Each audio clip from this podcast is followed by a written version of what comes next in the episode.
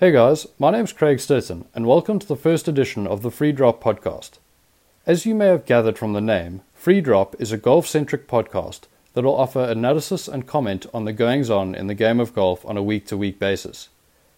As somebody with a partial disability and a member of the South African Disabled Golf Association, I also feel very strongly about the personalities and the stories that make golf the great game that it is.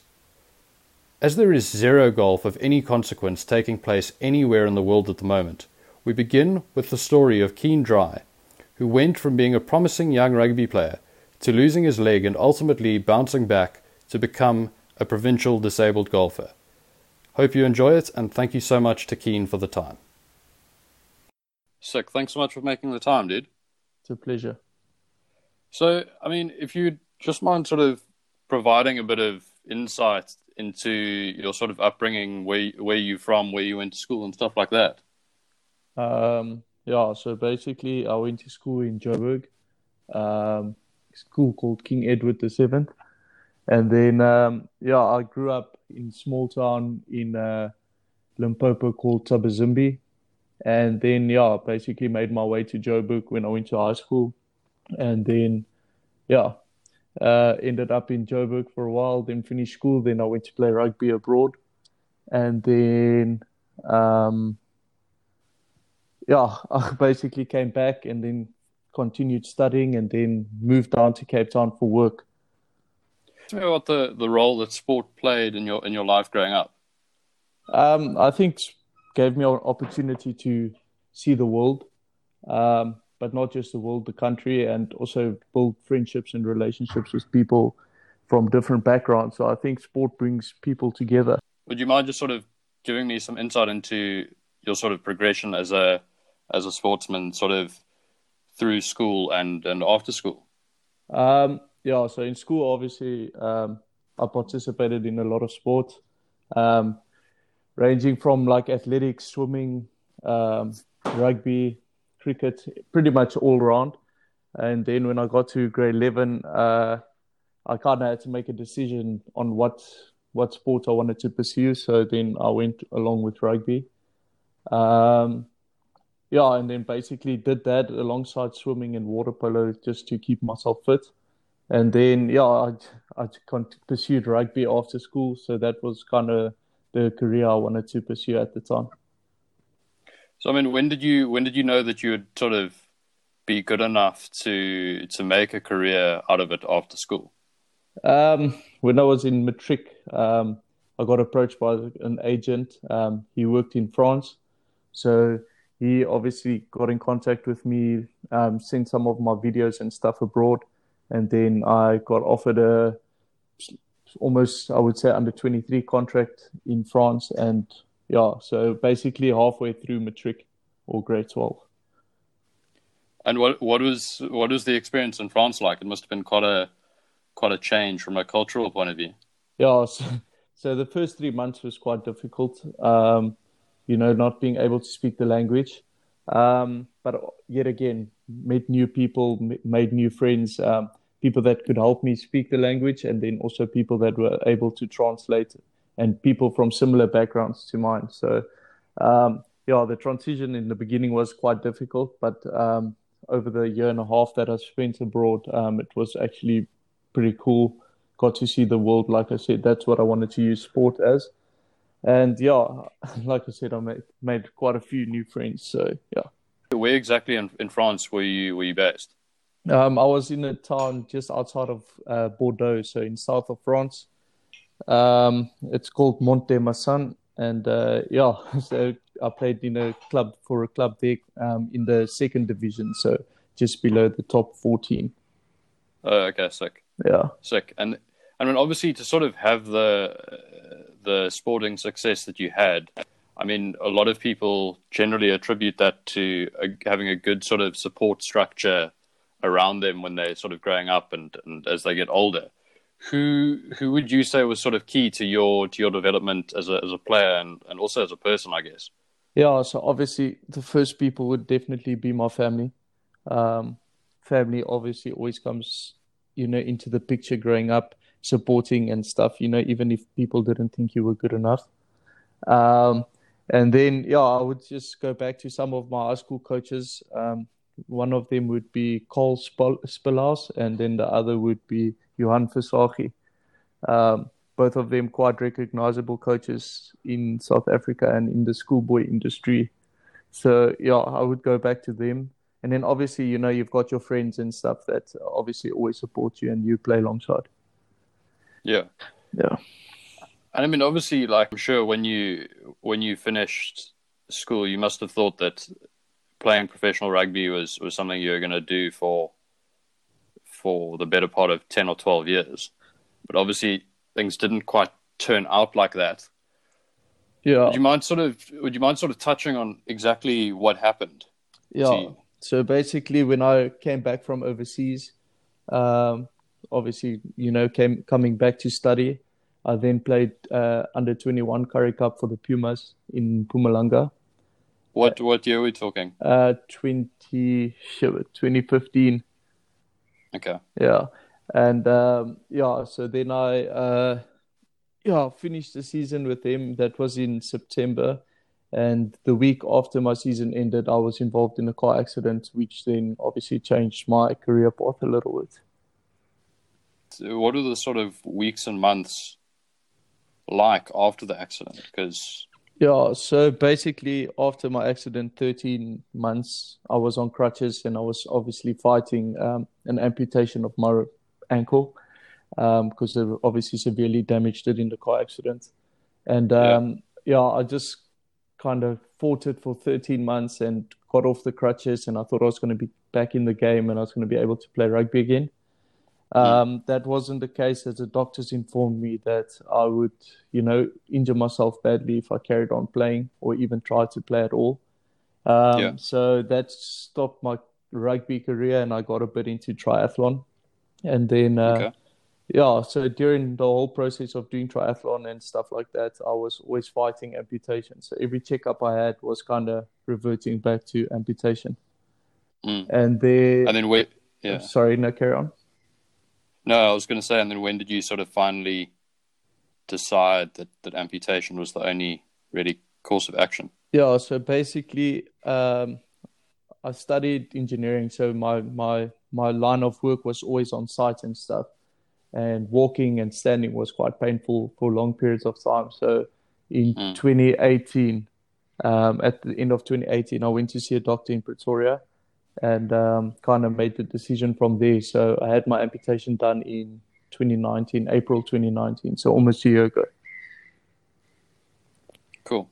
And I mean, just sort of switching switching pace a bit and sort of turning to golf. I mean, had you had you played much golf before your accident? Um, not before my accident, but after my accident, I had to find something to keep myself busy. So I got into golf, um, and uh, yeah, so that was towards the end of 2016. It was kind of about two months or a month after I uh, got off crutches and uh, wanted to start getting active and busy. So I started playing golf. I was actually playing right-handed before, um, mm. And then, um, yeah, so after my amputation, which was, yeah, like I said, April last year, um, in August, I started playing left-handed and tried to take it a bit more serious.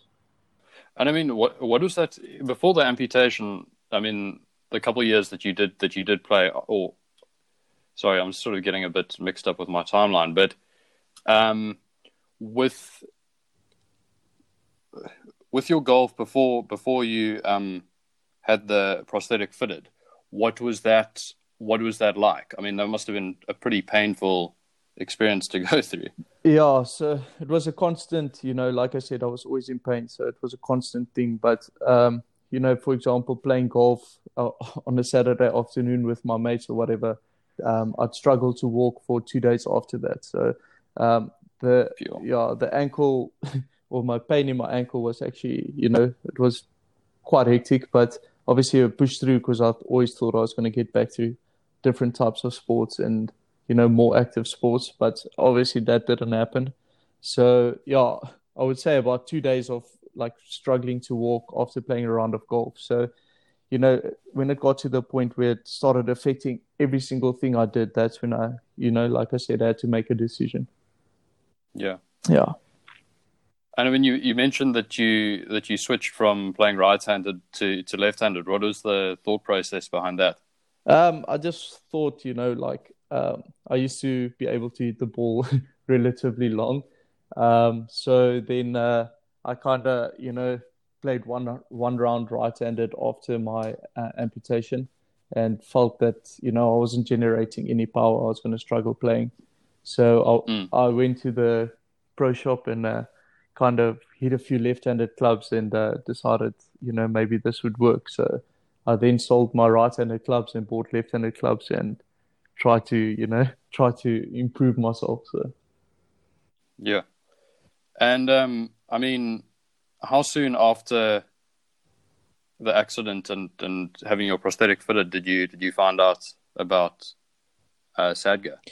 Um, so I've got one mate, um, or it's one of my brother's friends really, but Gareth Dudgeon. He's part of the Sadga group and he plays under them. Yeah. And uh, kind of just uh, spoke to him and he let me know that I should come join one tournament. So I think after buying my left-handed clubs on the, I think it was around about the Tuesday. On the Sunday, I played in the first tournament in uh, Pretoria. Uh, but obviously just for fun, just to see how it is and stuff. And I kind of really enjoyed it, so wanted to get into it. And what was it like, sort of playing a competitive round, sort of so soon after getting getting your clubs? Uh, Must have been quite strange. Yeah, so obviously um, it's a bit frustrating, obviously, because uh, I came from a low handicap playing right-handed. Um, so you know expectations are always there, but um, I knew that I obviously had different challenges now. So it was kind of just to experience. But like I said, uh, it was it was it was frustrating in the sense of not being able to play or do what I used to do, and as well as I used to do in the beginning. Uh, yeah, yeah. No, I'm sure it must be quite a quite a rough thing to to go through, and yeah, quite a quite an emotional roller coaster. Sorry, I lost you there a bit. No, I said it must have been quite a quite an emotional roller coaster and quite frustrating at times. Yeah, especially especially in the beginning. Um, but yet again, you set challenges and you get challenges in life, and then you just have to, you know, um, figure them out yourselves because no one's no one's going to do it for you. So um, I was willing to take the time out of my day to improve and um, get better, and you know, uh, make use of the decision that I made in the sense of. Uh, changing from from right to left-handed. Yeah. yeah. And chat to me about the thought process and the thinking behind moving from Pretoria to, to Cape Town, because obviously that is quite a significant yeah. change in your life. Yeah, so basically, um, before I had my amputation, I was uh, working for a company down here, or based in Gauteng, but we were developing in the States in Somerset West. So I was really originally down here, and when I had my amputation, I then moved back to um, to Joburg for the time period, which was um, obviously, like I said, last year April, and then decided to move back um, to Cape Town in September last year, so 2019. So, okay. so yeah, my my friends and family, oh, yeah, friends and girlfriend and some family members stay down here. So it was kind of it wasn't a difficult decision to make to move back. Um, the lifestyle's a bit better as well. Um, but yeah, in general, it's just uh, it was an easy decision to be honest. Yeah, I mean, also it's it's been pretty good for your for your golf. I mean, you just need to take one look at your handicap record sheet to see that you play a, a lot of golf. Um, and I mean, also through that, you you managed to to make your provincial challenge debut. What what is that like? Um, sorry, I caught a bit of your question, so I'm just assuming you said something about the provincial challenge. Um, yeah. Yeah. So okay, well, in general, yeah, I do try to keep myself active and busy, so I do try and play enough golf or quite a bit of golf, um, just to you know, like I said, I, I'm willing to take the time out of my day to improve. So yeah, that came obviously with a reward for the provincial challenge. Um, and the debut that I made at the provincial challenge, I feel like um, I was a bit underestimated, obviously because I was a bit new, um, sometimes a bit inconsistent. Um, but yeah, I think the debut that I did make, um, I feel like I came out and I proved the point, and obviously I uh, contributed towards the team's points. So I'm happy. And I mean, what what was that sort of pressure like? Sort of playing in that in that sort of environment as opposed to playing on on the rugby field. Um, very similar, to be honest. Um, I think every sportsman has their their way of dealing with things and thinking about things. So um, for me, I know when things are serious and when things are not serious, or if I can put it in better words, competitive or not competitive. And um, as soon as something turns competitive, then I give my 110%, to be honest. So when it gets to any type of sport, um, yeah, I like to I like to be the best. I'm very competitive, so yeah.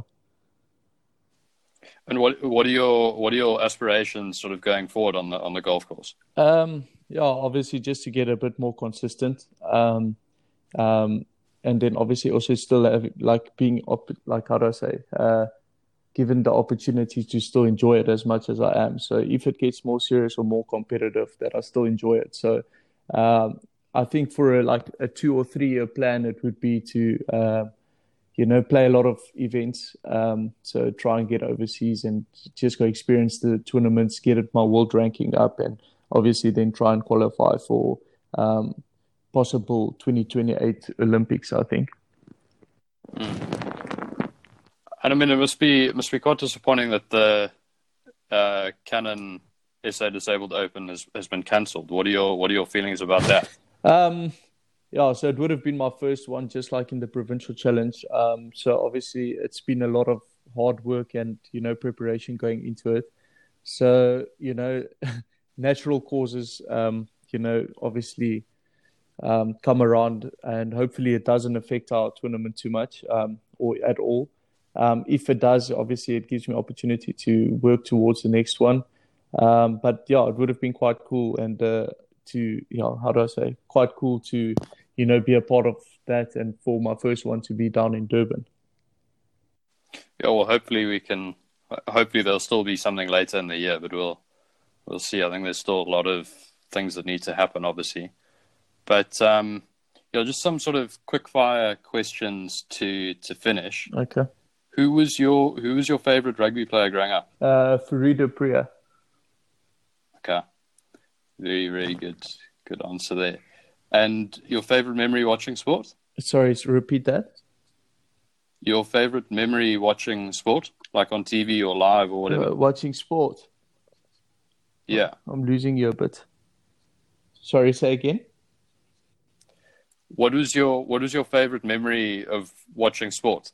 Yo, there's a couple. Um, obviously the World Cup last year that can take, like you know, the tops it. Um, yeah. yeah. but I, in general, every every big sporting moment is one of my favorite sporting moments because obviously it's in general it's different. So if it goes from Olympics to tennis to swimming, uh, rugby, mm. cricket, everything. Um, but yeah, let's let's top it up with uh, the twi- uh, the Rugby World Cup in Japan last year. Okay, sick. And then if you could be stuck in a lift with anyone, who would it be and why? Yo, um, I think Trevor Noah. I think he can keep me entertained. Um, he's quite a funny oak. yeah, definitely. I'll probably be him. Okay. And then your favorite series on Netflix or on TV?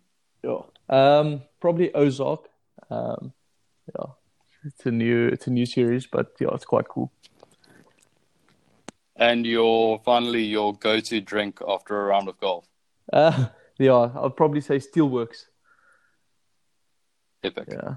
Cool, man. Thank you so much for the time. Eh? That was that was epic. Cool. Thank you very much, Craig. Sweet. Okay. Cheers. Cheers bye. Hope you guys enjoyed that one. Keane truly does have a remarkable story to tell, and it was an absolute thrill for me to bring it to you in the first episode of the Free Drop Golf podcast. Admittedly, from an eloquent standpoint, it was absolutely shocking on my part. Who begins 30 or 40 maybe even 45 sentences with, I mean. I don't even say that, ever. And yet, put me in front of a microphone and I become a bundle of nerves. So, my sincere apologies if that became a bit annoying. Because I know for me to listen back to, it was ridiculous. So, my sincere apologies. But hopefully, In and amongst my incoherent ramblings, there was something that perhaps resonated with you and made you think about tuning in next week. Next week, I'll be joined by former Junior President's Cup player and Sunshine Tour rookie, Luca Filippi. We'll delve into Luca's background and what it means to have secured his Sunshine Tour card at the very first attempt. I'm a big fan of the fun fact and the scary stat within sport and golf, and these are two elements that will become features of my podcast going forward. That in mind, I'll leave you with these two tidbits of information about Luca. At just 11 years old, he broke 70 for the first time. Can we just take a moment to understand how ridiculous that is? Most guys at 11 can't reach a par 4 and 2, can't reach a par 5 and 3. So to break 70 is simply absurd. But it gets better. The dude has shot 61 three times. Most guys, 95%, maybe not 95% of golfers, but a high percentage of golfers, if they shoot less than 90, they are pumped. In my case, if I shoot 95, I'm over the moon. I'm ordering a second Steelworks. I'm celebrating hard. I am super stoked with life. But to shoot 61 is simply remarkable. And to do it three times is, as I say, bizarre, ridiculous, whatever you want to call it. So hopefully that has whet your appetite and you'll be keen to join in next week. Awesome. Cheers.